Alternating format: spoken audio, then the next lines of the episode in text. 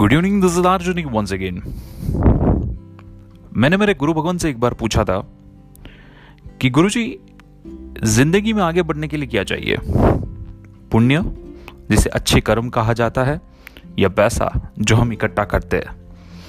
गुरु भगवान ने मुस्कुराते हुए बहुत एक अच्छा सा जवाब दिया कि ना पुण्य ना ही पैसा। जीवन में वास्तव में आगे बढ़ना है तो एक ही चीज़ लगती है, वो है प्यार। और जितना तुम प्यार बांटोगे, उतना वो बढ़ता जाएगा।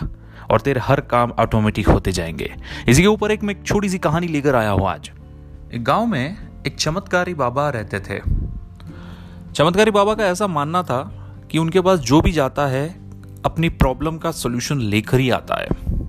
तो एक बार ऐसा हुआ कि गाँव की एक महिला वो भागते भागते बाबा जी के पास गई और कहा कि बाबा जी बाबा जी मेरी एक समस्या है। मेरे पति जो राजा के साथ युद्ध पर गए थे, युद्ध पर जाकर आने के बाद उनका बर्ताव पूरी तरह से बदल गया। वो पहले जैसे नहीं रहे, पहले जैसे बात नहीं करते, पहले जैसे मुस्कुराते नहीं हैं, पहले जैसे प्यार नहीं करते। तो बाबा जी ने कहा कि, हो सकता है, जंग पर जो भी जाता है, इतना खून खराबा देखता है, हो सकता है कि उसका मन परिवर्तन हो गया हो। तो महिला ने कहा कि, नहीं बाबा जी किसी भी तरह आप मेरे पति जैसे पहले थे, वैसा ही मुझे वापस उनको करके दीजिए।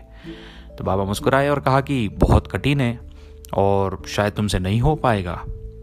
तो महिला ने कहा कि ऐसी कौन सी चीज़ है जो मैं नहीं कर पाऊँगी? तो बाबा ने कहा कि मुझे एक हवन करना है। उसके लिए मुझे एक शेर का बाल चाहिए। महिला ने कहा कि ये कैसे पॉसिबल है?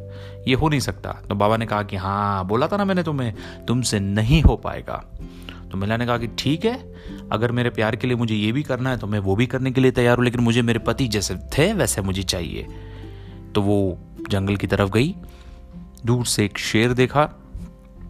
शेर को देखकर डर गई, पहले दिन गई, उसको ऑब्ज़र्व करने लगी, दूसरे दिन गई, शेर को ऑब्ज़र्व करने लगी, तीसरे दिन, चौथे दिन, पाँचवें दिन डेली जाती रही। शेर को भी एहसास होना शुरू हो गया कि कोई उसे देख रहा है, दूर से कोई उसे झाँक रहा है। फिर महिला उस शेर के लिए खाना लेकर गई। शेर को खाना खिलाना शुरू किया। थोड़े दिन बाद वो शेर और वो महिला एक दोस्ती की तरफ़ रिश्ता बढ़ गया उनका।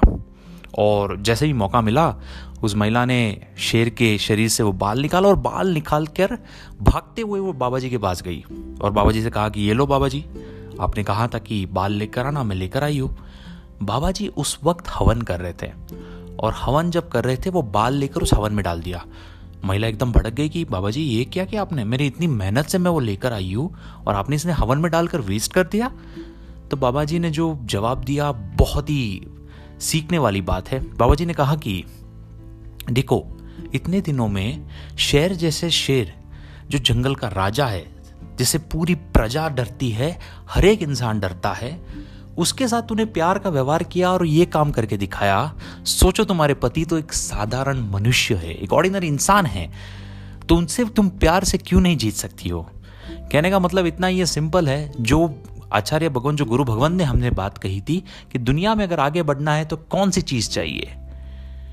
पुण्य, पैसा या प्यार? इसका जवाब सिंपल है, प्यार। प्यार से आप सब कुछ जी सकते हो। आप चाहो तो दुनिया भी जी सकते हो। जो काम प्यार से हो सकता है वहाँ पर तलवार बंदूक निकालने की ज़रूरत क्या है? प्यार से पूरी दुनिया पर राज कर सकते हो। ये सिंपल सी कहानी बहुत कुछ सिखाती है। इसी के साथ अपनी बात को यहीं पर ख़त्म करता हूँ। मैं हर रोज़ कुछ ना कुछ नई स्टोरी नई कहानी, नए थॉट्स लेकर आऊँगा। आप मुझे फेसबुक पर भी फॉलो कर सकते हो। और इसी तरह आप अपना प्यार मुझे देते रहिएगा।